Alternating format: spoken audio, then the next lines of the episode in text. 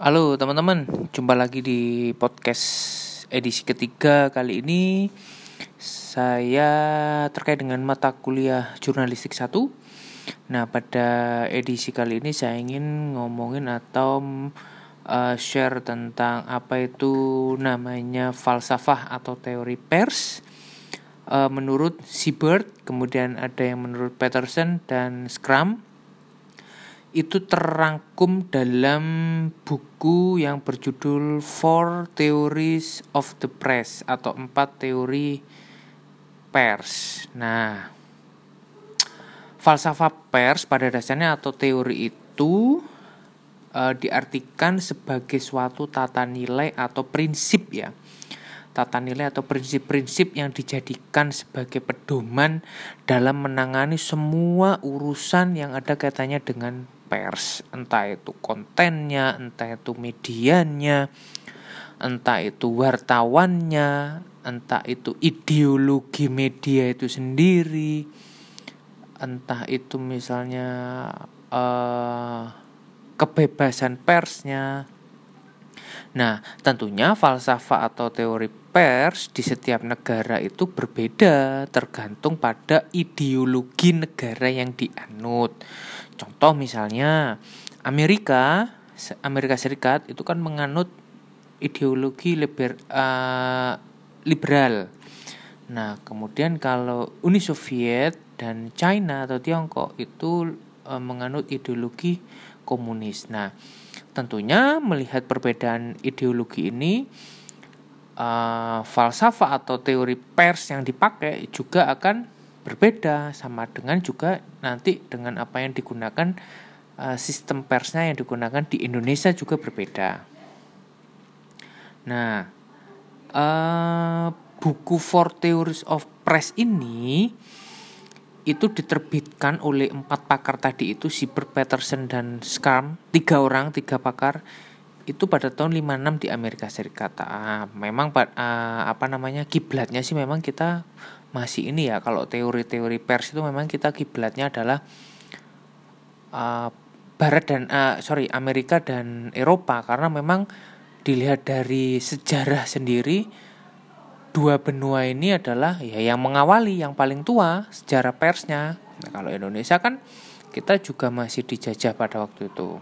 Nah, kita sudah sudah ada apa namanya berlaku kebebasan pers saja itu setelah orde baru. Nah itu sudah diberlakukan. Maksudnya jauh jauh lebih bebas gitu kan. Jauh lebih terjamin kebebasannya. Nah kemudian uh, asumsi yang dipakai di dalam empat teori atau empat falsafah ini nah falsafah atau teorinya ini kan ada empat. Nanti saya akan rinci satu-satu.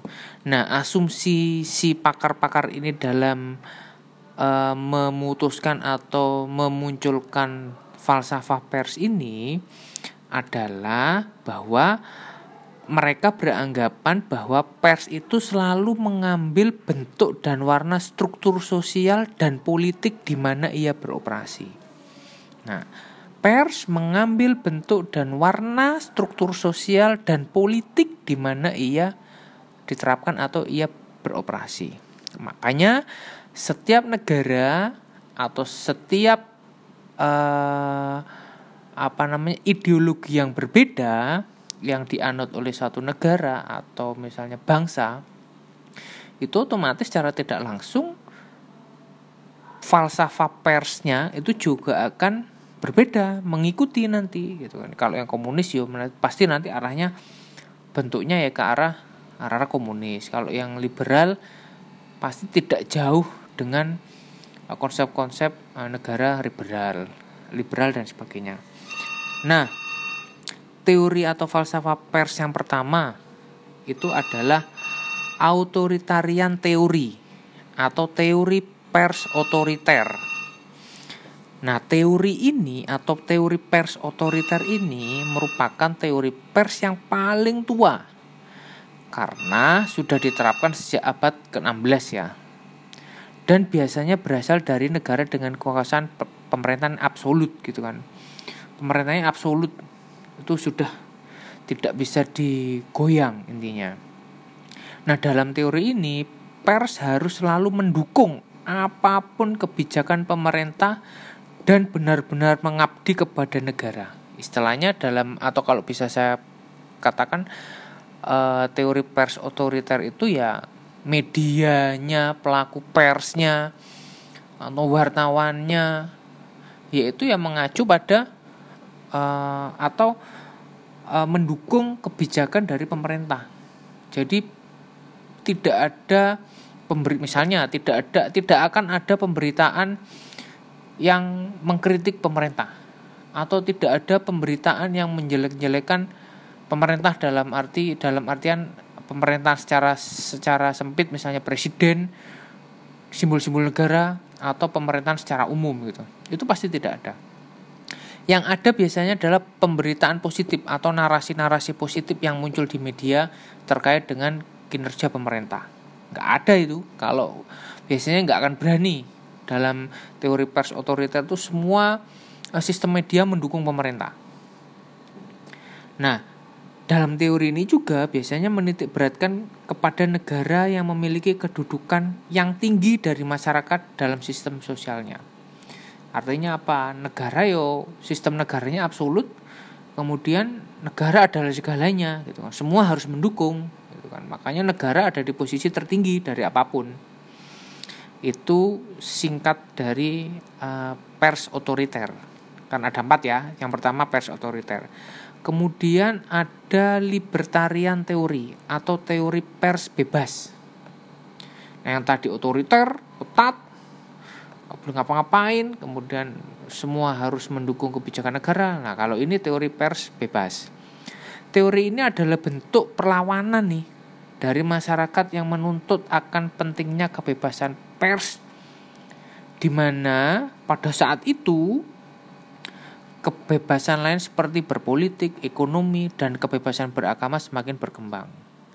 Nah, ketika kebebasan politik, kebebasan berekonomi, kebebasan beragama itu berkembang, maka ada kelompok-kelompok yang membuat perlawanan dan nah, beranggapan bahwa kita juga harus ada kebebasan pers.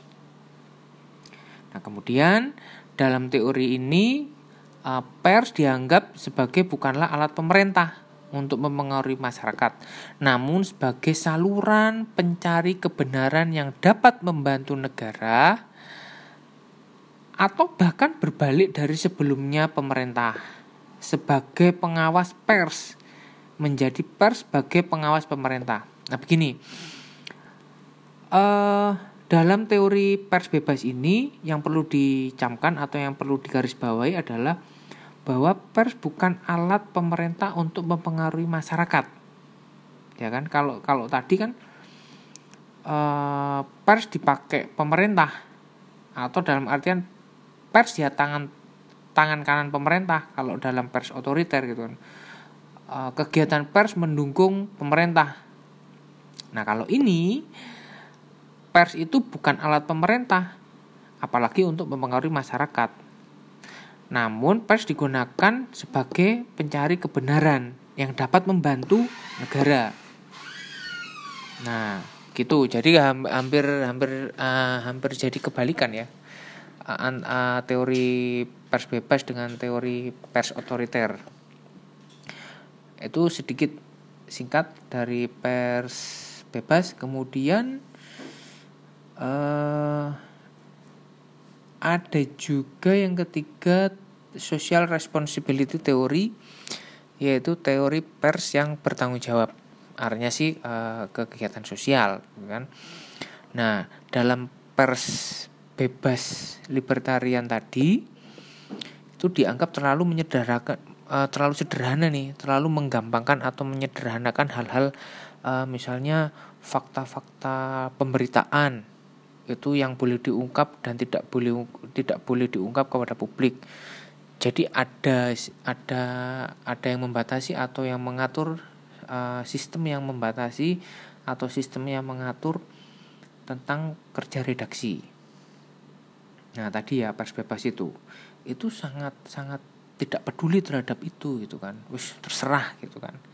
Nah Tapi kalau pers bertanggung jawab ini untuk membenahi yang tadi itu, membenahi yang otoriter, membenahi yang terlalu bebas.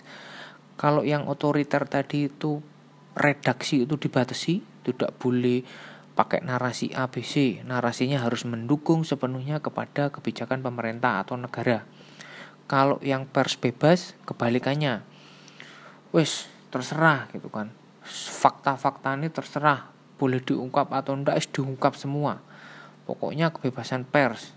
Karena kebebasan berpolitik, beragama dan lainnya juga terpenuhi, maka kebebasan pers harus terpenuhi juga. Nah, kalau social responsibility ini atau teori pers bertanggung jawab ini itu ada di tengah-tengah.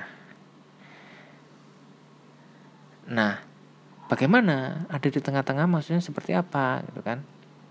Intinya adalah teori pers bertanggung jawab sosial ini hadir untuk membenahi lebih ke arah untuk membatasi kebebasan dalam pers agar memiliki tanggung jawab sosial.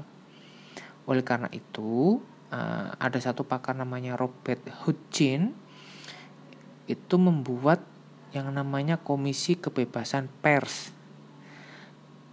Uh, itu ada lima prasyarat sebagai syarat pers yang bertanggung jawab sosial. Nah, jadi Komisi Kebebasan Pers ini mengajukan lima syarat nih sebagai syarat uh, sebuah media atau sebuah pelaku pers agar menjadi pers yang bertanggung jawab. Nah, kelima syarat itu apa aja? Yang pertama adalah media harus menyajikan berita atau peristiwa sehari-hari yang dapat dipercaya. Karena pada dasarnya media itu adalah bisnis trust atau bisnis kepercayaan. Selain dapat dipercaya, apalagi lengkap Kemudian ya arahnya adalah mencerdaskan dalam konteks yang memberikan makna. Jadi tidak hanya sekedar uh, bahasa sederhananya sih gini hoax ya. Bahasa sederhananya adalah berita-berita yang yang tidak melalui cross check, yang tidak melalui check and balance. Itu bisa dikatakan kalau sekarang kan di online itu hoax ya, berita-berita hoax gitu kan. Kemudian selain media harus menyajikan berita atau peristiwa yang dapat dipercaya, lengkap dan mencerdaskan. Kemudian yang kedua, syaratnya adalah media harus berfungsi sebagai forum pertukaran komentar dan kritik. Nah, ini artinya adalah media menerima saran dan kritik. Ada dua arah atau dua arah komunikasi ya. Jadi tidak media tidak berjalan satu arah. Maksudnya informasinya iya berjalan satu arah. Cuman tidak menutup untuk dapat teguran, untuk dapat masukan dan kritik dari masyarakat, dari halayak. Nah, itu ya, forum harus menjadi forum.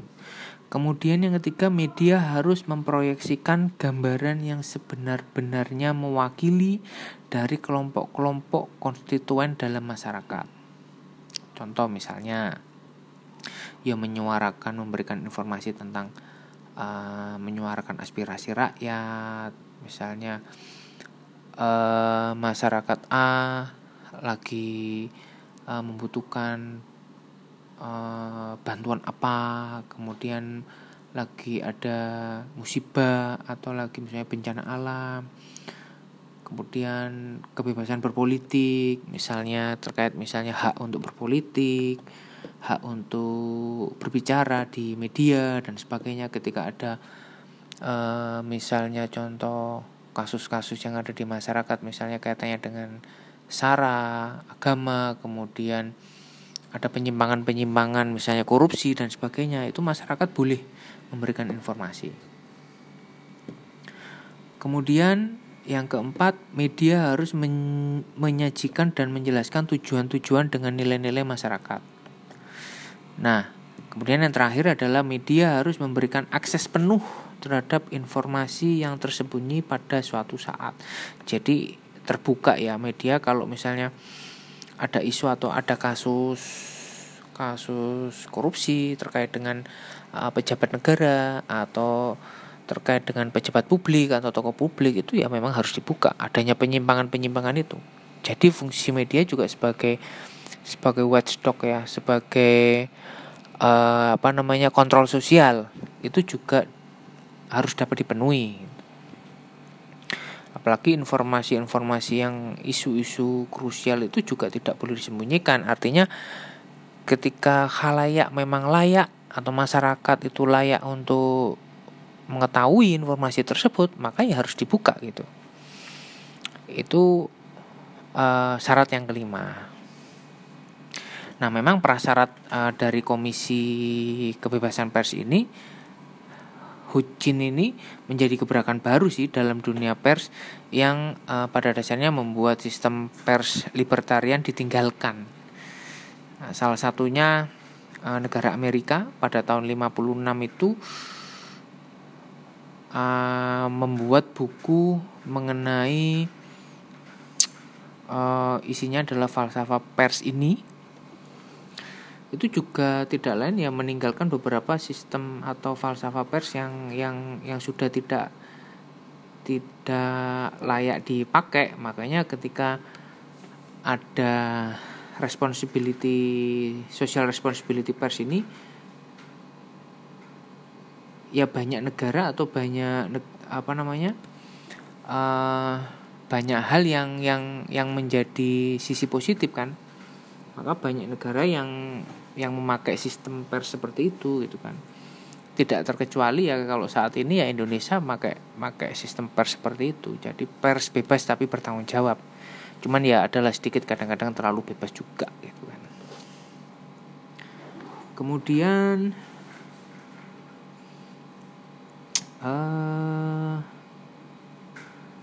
sebenarnya teori pers ini merupakan respon sih terhadap beberapa perusahaan pers swasta atau media yang hanya mencari keuntungan sehingga pendapat publik atau kepentingan publik itu dikesampingkan. Nah, sehingga kalau kata uh, salah satu pakar di dalam teori pers ini uh, Lazarfeld Eh, dan Merton itu menyatakan bahwa sebenarnya perusahaan besar itu membiayai produksi dan distribusi media massa. Itu selalu ada ada apa yang namanya uh, konglomerasi media seperti yang yang beberapa beberapa waktu lalu saya share gitu kan. Apalagi kalau sekarang seperti di Indonesia kan tidak hanya konglomerasi media kan media group. Ada juga yang media-media berafiliasi dengan parpol nah itu tambah tambah ketara banget eh, apa namanya bermain kepentingan gitu kan.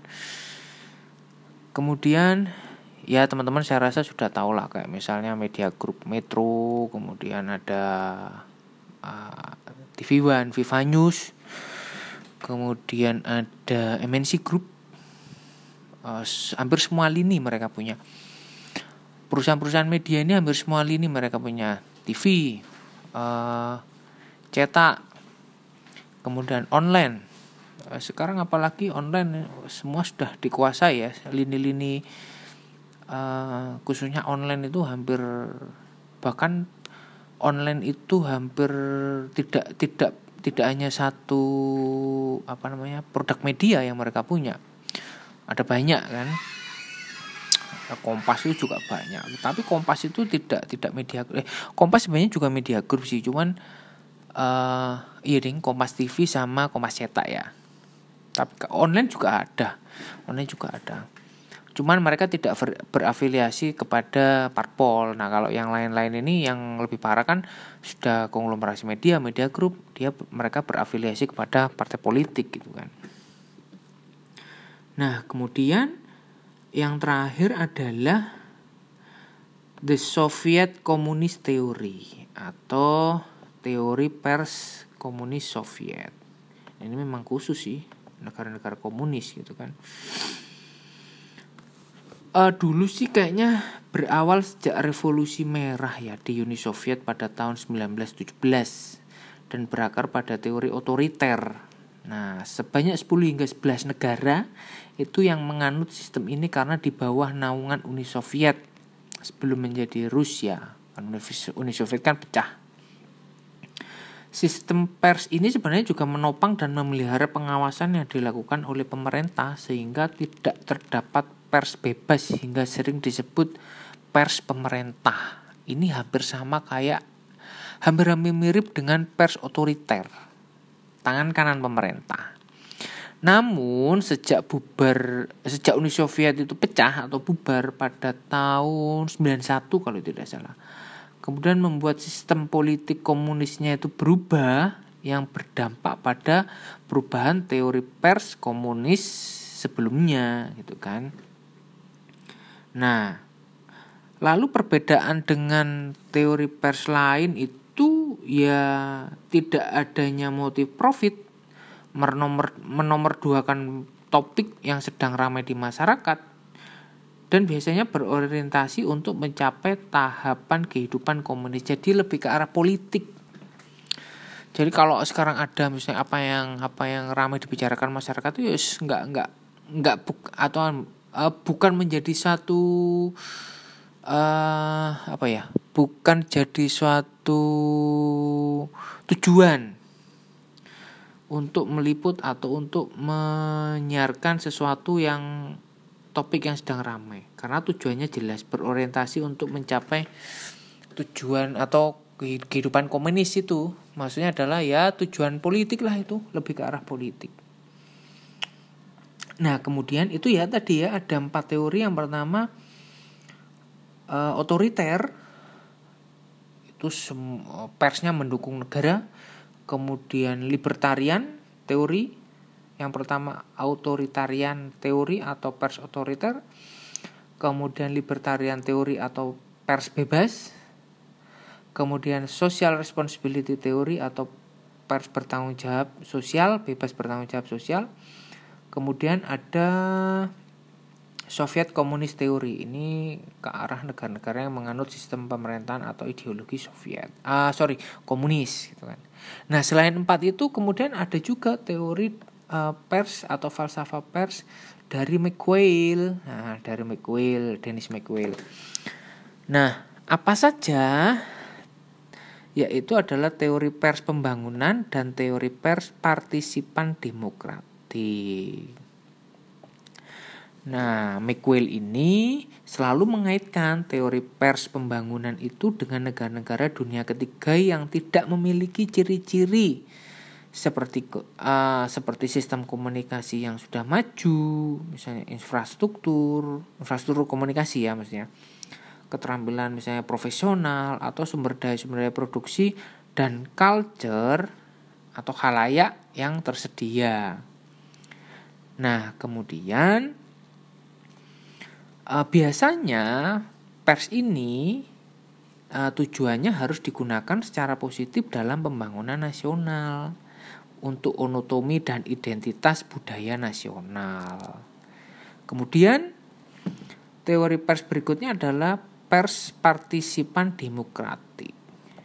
Nah, teori ini lahir dalam masyarakat liberal yang sudah maju Nah, ini kan lahir sebagai reaksi atas komersialisasi dan monopolisasi media yang dimiliki swasta dan sebagai reaksi atas sentralisme dan birokratisasi institusi siaran publik yang timbul dari tuntutan norma tanggung jawab sosial.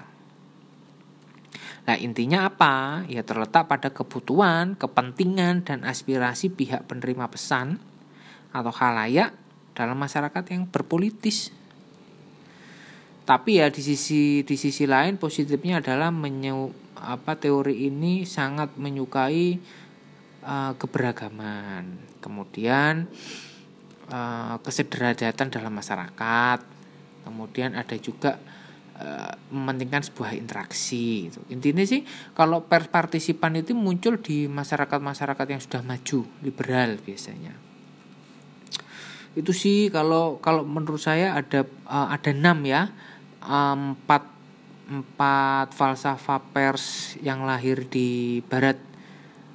Di Amerika khususnya dari Siebert kemudian Peterson dan Scrum dalam yang terangkum dalam buku Four Theories of the Press atau empat teori pers.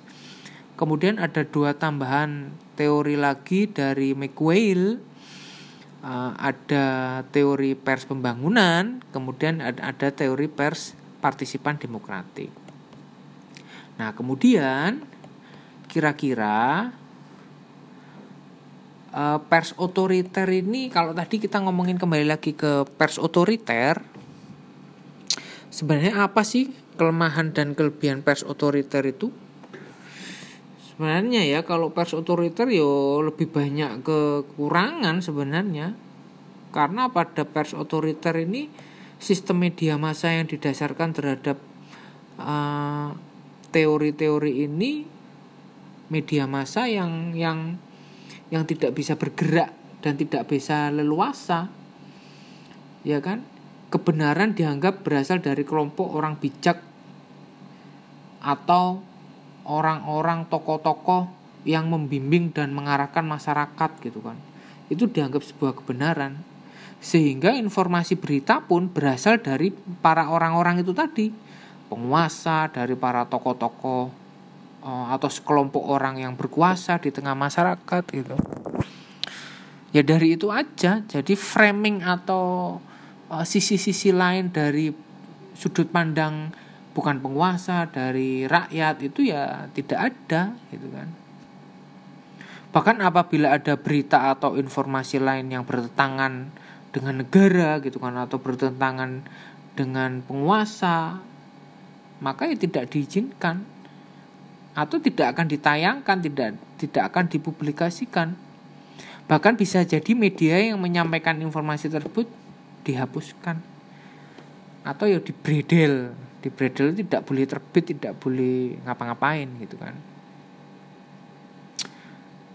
Dulu sih pernah Indonesia mengalami atau uh, saya nggak tahu ya apa ini otoriter atau bukan tapi arahnya memang ke sana dulu pernah ketika pada zaman orde baru itu Indonesia sedikit mirip dengan menggunakan sistem teori pers otoriter ini gitu ya ya teman-teman saya rasa sudah sudah pernah dengar lah sudah pada tahu gimana gimana kebebasan pers pada orde baru atau pada waktu itu sangat-sangat apa namanya dibatasi ya.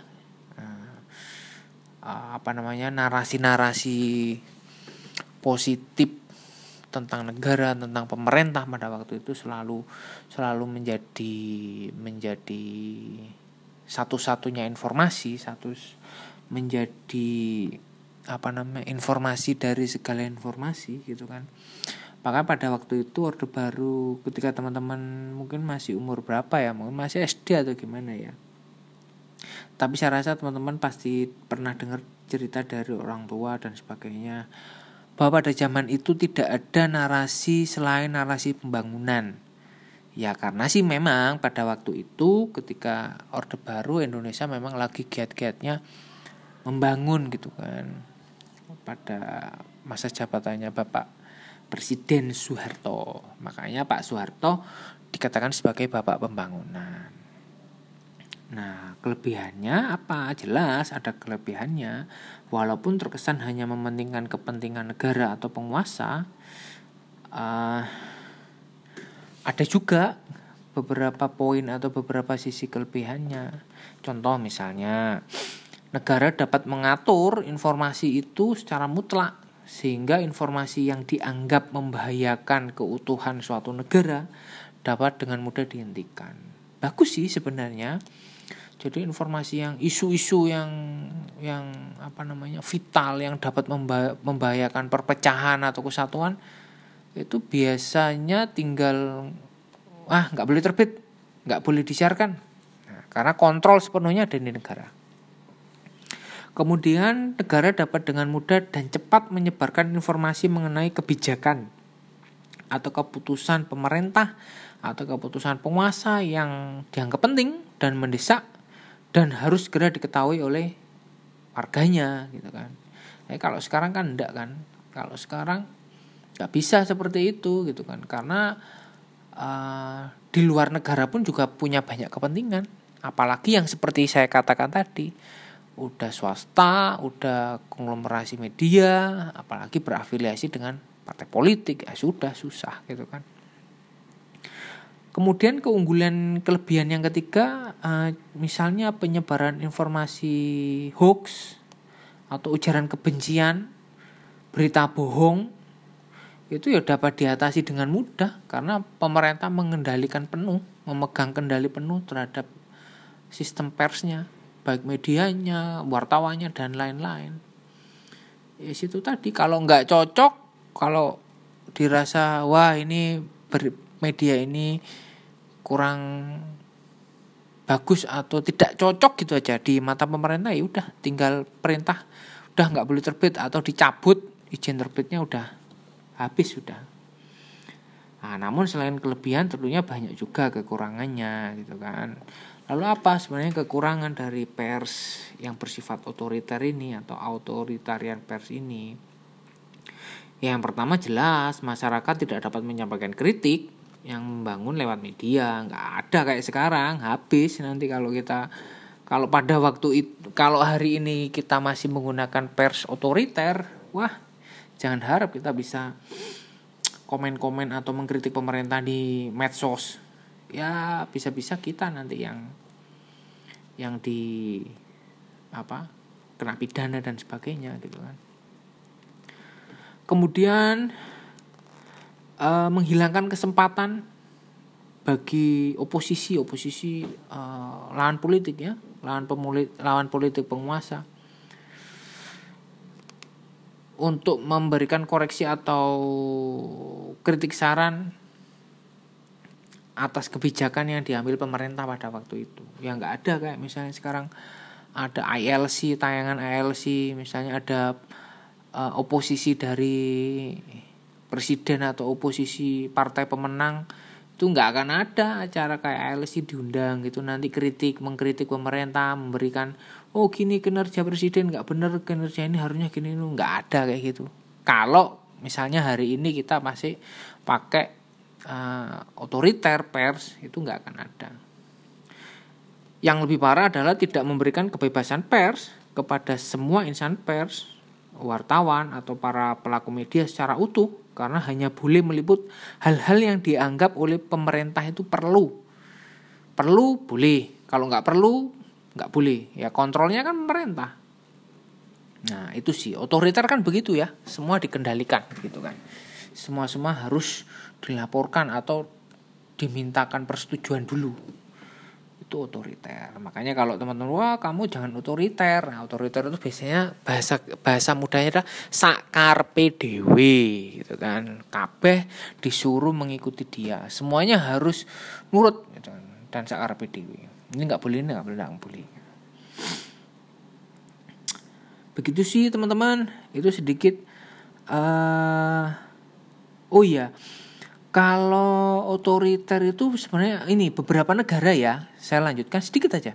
Saya tambahkan beberapa negara yang yang menerapkan uh, pers otoriter itu, contohnya misalnya dulu tuh pernah misalnya Jepang, kemudian Rusia. Rusia itu dulu memang ketika masih Uni Soviet itu uh, menerapkan tadi tuh Soviet uh, apa namanya komunis teori itu tadi ya kalau sekarang kayaknya Rusia karena Soviet sudah pecah lebih ke otoriter kayaknya. Jepang, ada Rusia, ada Spanyol, ada Jerman, kemudian dulu pernah Indonesia pernah tapi sekarang sudah tidak.